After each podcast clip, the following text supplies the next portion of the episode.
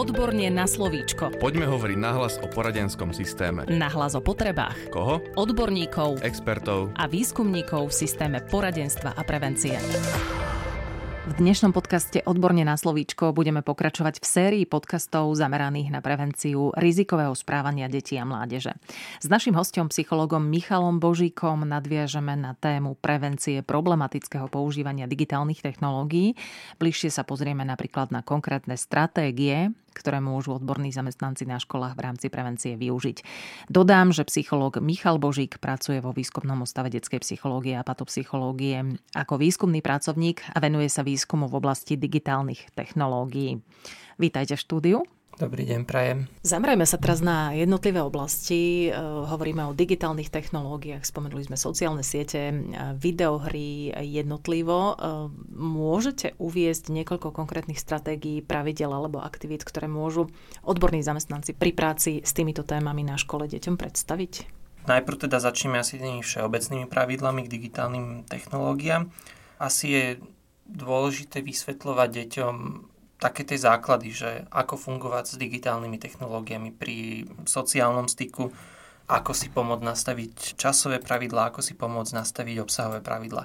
Dobrým príkladom rád začínam s mobilnými telefónmi, lebo to sú najčastejšie tie technológie, s ktorými deťmi sa stretávajú, s ktorými fungujú, ktorá je vlastne ich nejakým prvým zariadením, ktoré majú.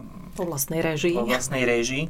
Tak e, jedna z vecí, ktorým hovorím, je vždy a aj to ukazujem, keď prídem na tú debatu do tej triedy, telefón dám dole hlavou, aby ten displej nebolo vidieť. To je prvá vec, ktorú im aj poviem, že mám ten telefón dole hlavou, lebo teraz ja som sa prišiel s vami rozprávať a môže sa mi snažiť dovolať ktokoľvek, môže mi ktokoľvek písať správu, ja som tu teraz pre ten čas pre vás.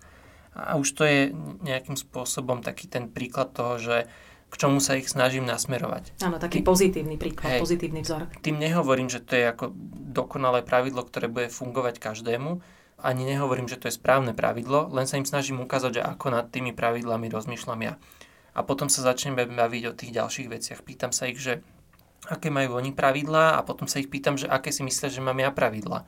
A dostaneme sa vlastne k tomu, že ako si ten čas nejakým spôsobom zregulovať. Sú ľudia, ktorí tú reguláciu potrebujú viacej, sú ľudia, ktorí ju potrebujú menej a musia oni sami poznať nejaké tie svoje limity alebo to, čo u nich funguje. Mnohokrát pri tých debatách vyjde z tých detí, že no ja som si skúšal nejakým spôsobom toto obmedziť a nefungovalo mi to.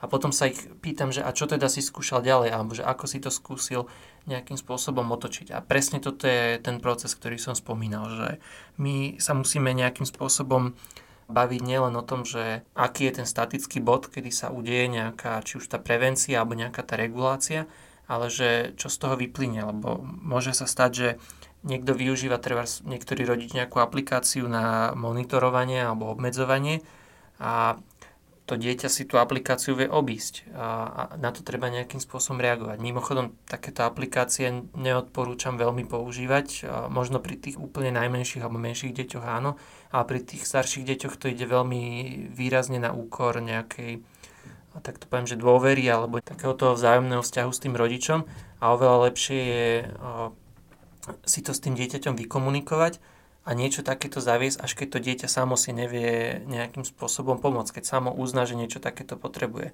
Lebo sú dokonca aj dospelí ľudia, ktorí proste si takéto veci používajú. Veľa tých uh, aj smartfónov vlastne takéto prehľady posúva, že strávil si tento týždeň 3 hodiny denne mm. pred obrazovku a tak ďalej. Že tie veci sú užitočné, len treba vždy im dať nejaký zmysel, treba vždy nejakým spôsobom im vysvetliť, že čo. A v zásade malo by sa to zameriavať aj na také akože základné veci, akože aký režim kedy používať, kedy používať tichý režim, kedy používať režim lietadlo. Ten naozaj nie je len do lietadla, ale dá sa používať aj inokedy, napríklad pri nahrávaní podcastu. napríklad? V ktorých sociálnych situáciách je vhodné a nevhodné používať e, sociálne siete, používať tieto zariadenia a tak ďalej. Ešte raz to zdôrazním a ja to budem opakovať možno ešte viackrát v tomto podcaste. Čím staršie deti, tým viacej e, to vytváranie pravidiel má byť nejakým spôsobom participatívne. Tá participatívnosť znamená to, že to dieťa není iba postavené pred nejaké pravidlo, není postavené pred hotovú vec, ale to dieťa naozaj je vtiahnuté do tej diskusia. Mnohým rodičom sa to ťažko počúva, lebo na to nemajú čas viesť tieto debaty, ale v zásade ak ich nevedú, tak idú sami proti sebe, lebo keď to dieťa postavíme pred hotovú vec a čím je staršie, tak tým väčšia pravdepodobnosť, že sa to stane, je, že to dieťa tie pravidla neakceptuje, bude hľadať cesty, ako ich obchádzať, ako s nimi nefungovať. Kdežto keď e, si to s tým dieťaťom vydiskutujeme, tak ono s nimi môže stále nesúhlasiť, ale minimálne rozumie tomu ich zmyslu. A v tomto je ešte druhá dôležitá vec, že ísť príkladom. Ťažko sa bude dieťaťu dodržiavať pravidla, že nemá sedieť nejaký čas treba pred počítačom a podobne, keď potom príde do obývačky a vidí rovnaké správanie, či už pred tým mobilom, alebo pred televízorom, pred, tab- pred čímkoľvek, hej, že keď ten príklad tam nie je, alebo keď ten rodič proste robí úplný opak toho, čo tomu dieťaťu káže v rámci nejakých pravidiel, tak samozrejme, že tie pravidlá nebudú fungovať. Čiže to zľaďovanie, tá participatívnosť ide aj týmto smerom, že aj tí rodičia alebo aj my dospelí si nejakým spôsobom potrebujeme tie pravidla adaptovať. A nehovorím to len vo vzťahu k tým deťom, ale aj vo vzťahu k tomu, že tie technológie sa neustále vyvíjajú a ja viem povedať sám na sebe, že pravidlá, ktoré mi stačili pred 5 rokmi, tak e, dnes mi nestačia a musím nejako reagovať na tie požiadavky tej doby.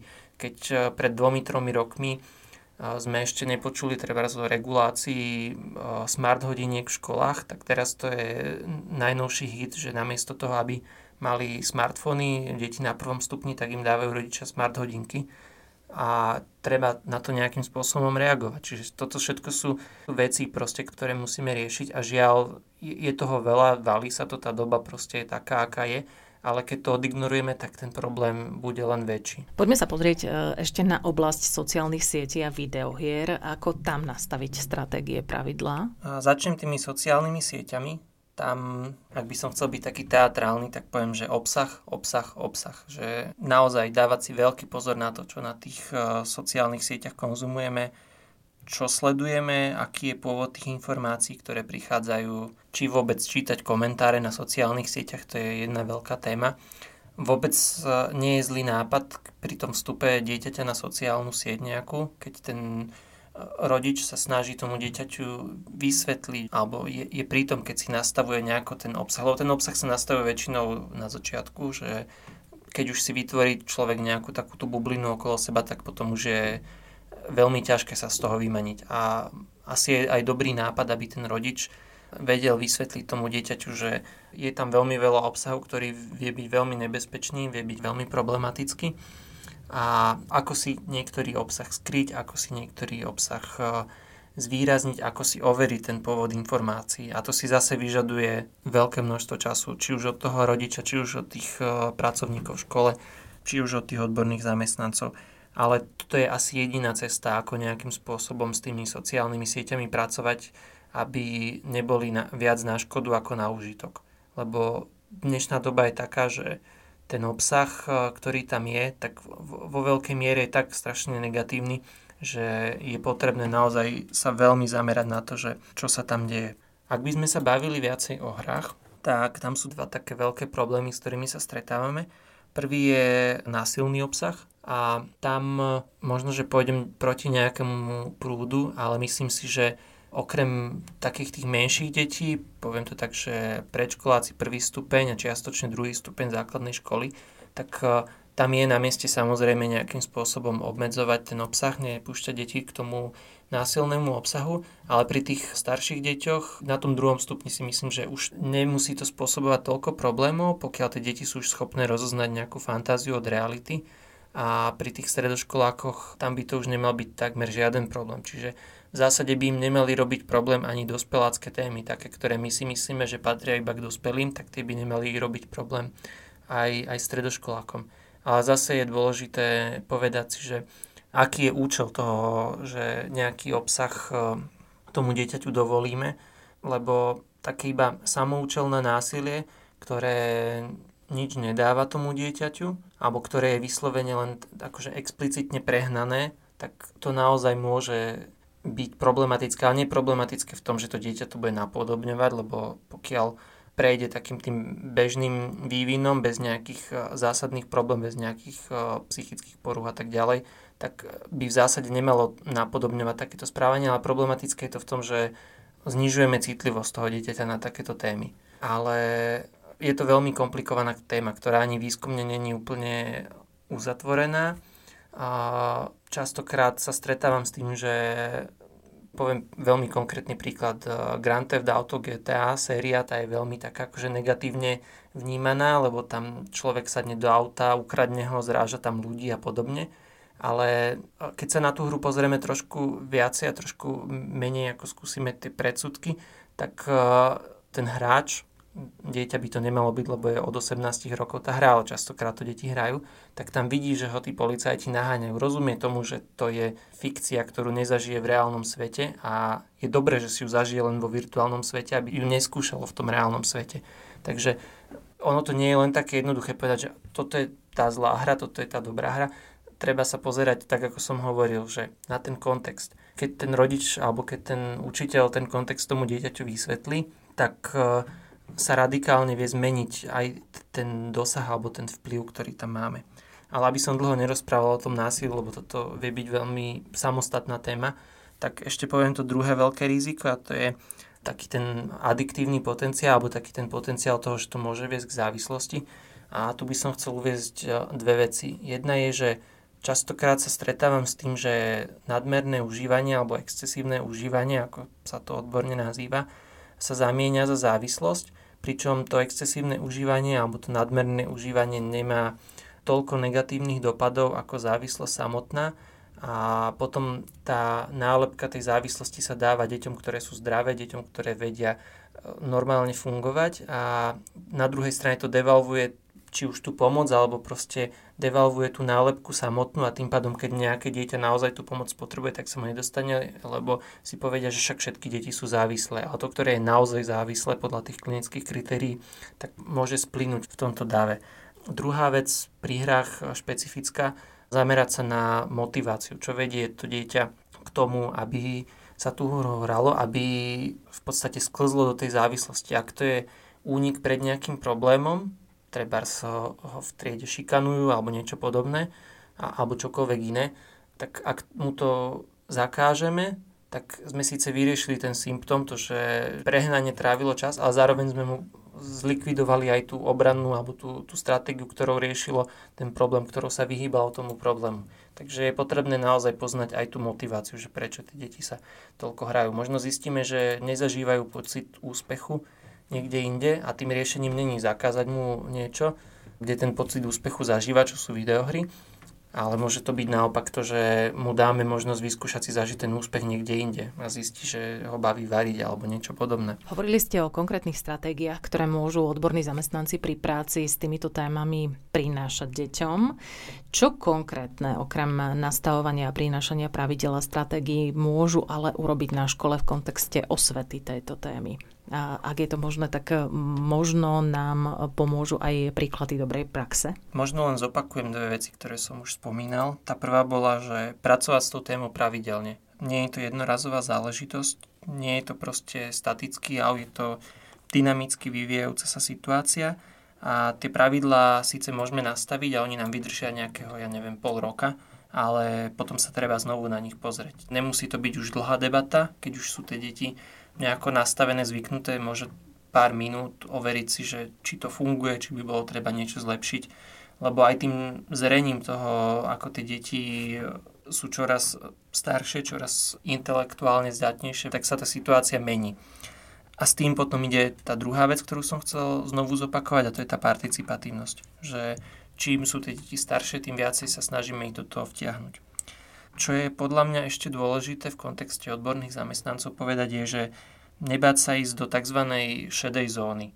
Tou šedou zónou myslím také tie oblasti, kde si nie sme úplne istí, že či je to ešte naša úloha ako odborných zamestnancov, ako zamestnancov škôl a podobne, alebo či je to úloha rodičov. A takýchto tém je viacero. Typicky by sa dalo povedať, že sú to napríklad tie mm, sexuálne témy, ale teda v kontexte napríklad e, týchto digitálnych technológií by to mohla byť téma pornografie. Že tam sa typicky deje to, že my ako spoločnosť sme nejako nastavení, myslíme si, že toto je téma, o ktorej by sa nemalo asi, asi veľmi hovoriť, alebo je to téma, ktorá proste nepatrí do školy a teda už vôbec nie do toho diskutovať ju so žiakmi. a to si možno myslí aj veľa rodičov, ale čo sa potom vie stať je, že rodič si povie, že a veď to moje dieťa ešte sa s nejakým takýmto obsahom nemohlo stretnúť, veď ja viem presne, čo robí a tak ďalej. Škola si povie, že rodičia si neželajú, aby sme do toho vstupovali, lebo to chcú riešiť oni, alebo si myslia, že to netreba riešiť a tak ďalej. Akože vie tam vzniknúť veľmi veľa rôznych konštelácií, ale v zásade to vytvára obrovskú šedú zónu, kde teda sa na to nepozrie ani ten rodič, ani tá škola, lebo buď teda si myslí, že to ešte nie je na to dieťa pripravené, alebo si myslí, že na to nemá buď kompetenciu, alebo že nemá právo do toho vstupovať, to je v zmysle školy. A potom bývajú veľakrát rodičia prekvapení, keď sa stretnú s tým, že polovica šiestakov dvihne ruku s tým, že už sa stretlo s pornografiou a nikto dospelý s nimi o tej téme nerozprával. A si myslím, že je dobrá prax tomuto predchádzať, že nebáť sa ísť e, do tých tém, aj, aj keď si myslíme, že to môže vytvoriť nejaké problémy a tak ďalej. Lebo to najhoršie, čo sa môže stať, je, že tie deti proste sa s tou témou stretnú a nikto im nedovysvetlí, že takto to nie je, toto nie je to, to ako vyzerá tá treba dospelá sexualita a podobne. A treba si možno uvedomiť, že v momente, ako dáme deťom do rúk e, smartfón, tak oni dostávajú tak povediať vstupenku do sveta dospelých, lebo na tom internete čokoľvek, keď budú hľadať aj, aj nevinné veci, aj veci do školy, alebo si budú chcieť pozrieť seriál, tak tá pornografia na nich vie vyskočiť hoci kde. Čiže napríklad toto je jedna taká téma. Ale tých šedých zón môže byť viacero a v, a v rôznych oblastiach. To, že nakoľko regulovať pravidla my ako škola a nakoľko akože zasahovať do toho, ako majú pravidla nastavené doma, to je ďalšia šedá zóna a zase je potrebné hľadať či už prienik s tými rodičmi alebo nejaký spôsob, ako s nimi spolupracovať.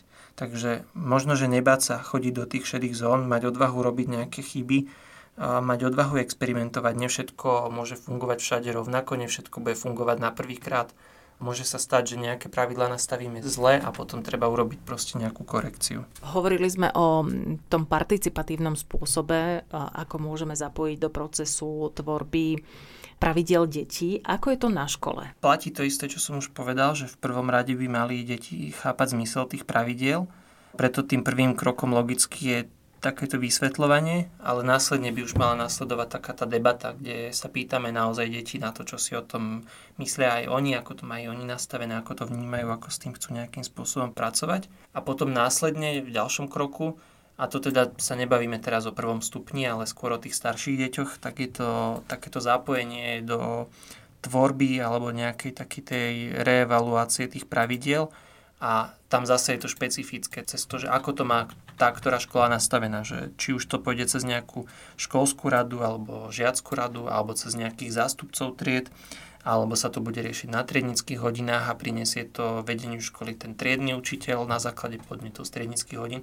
To už záleží na tej ktorej škole, záleží to na tom, o akom ročníku sa bavíme. Čím starší ročník, tak tým by malo byť to zapojenie väčšie. Ale v zásade je potrebné akože tento proces nejakým spôsobom otvárať. Hovorí psychológ Michal Božik, ktorý pracuje vo výskumnom ústave detskej psychológie a patopsychológie ako výskumný pracovník a ako som hovorila aj spoluzakladateľom portálu SK. Aktuálne sa venuje výskumu v oblasti digitálnych technológií. Veľmi pekne ďakujem za váš čas a za to, že ste boli dnes v štúdiu. Ja ďakujem za pozvanie.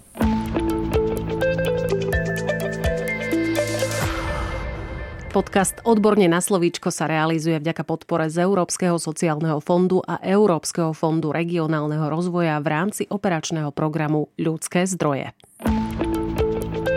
Odborne na slovíčko.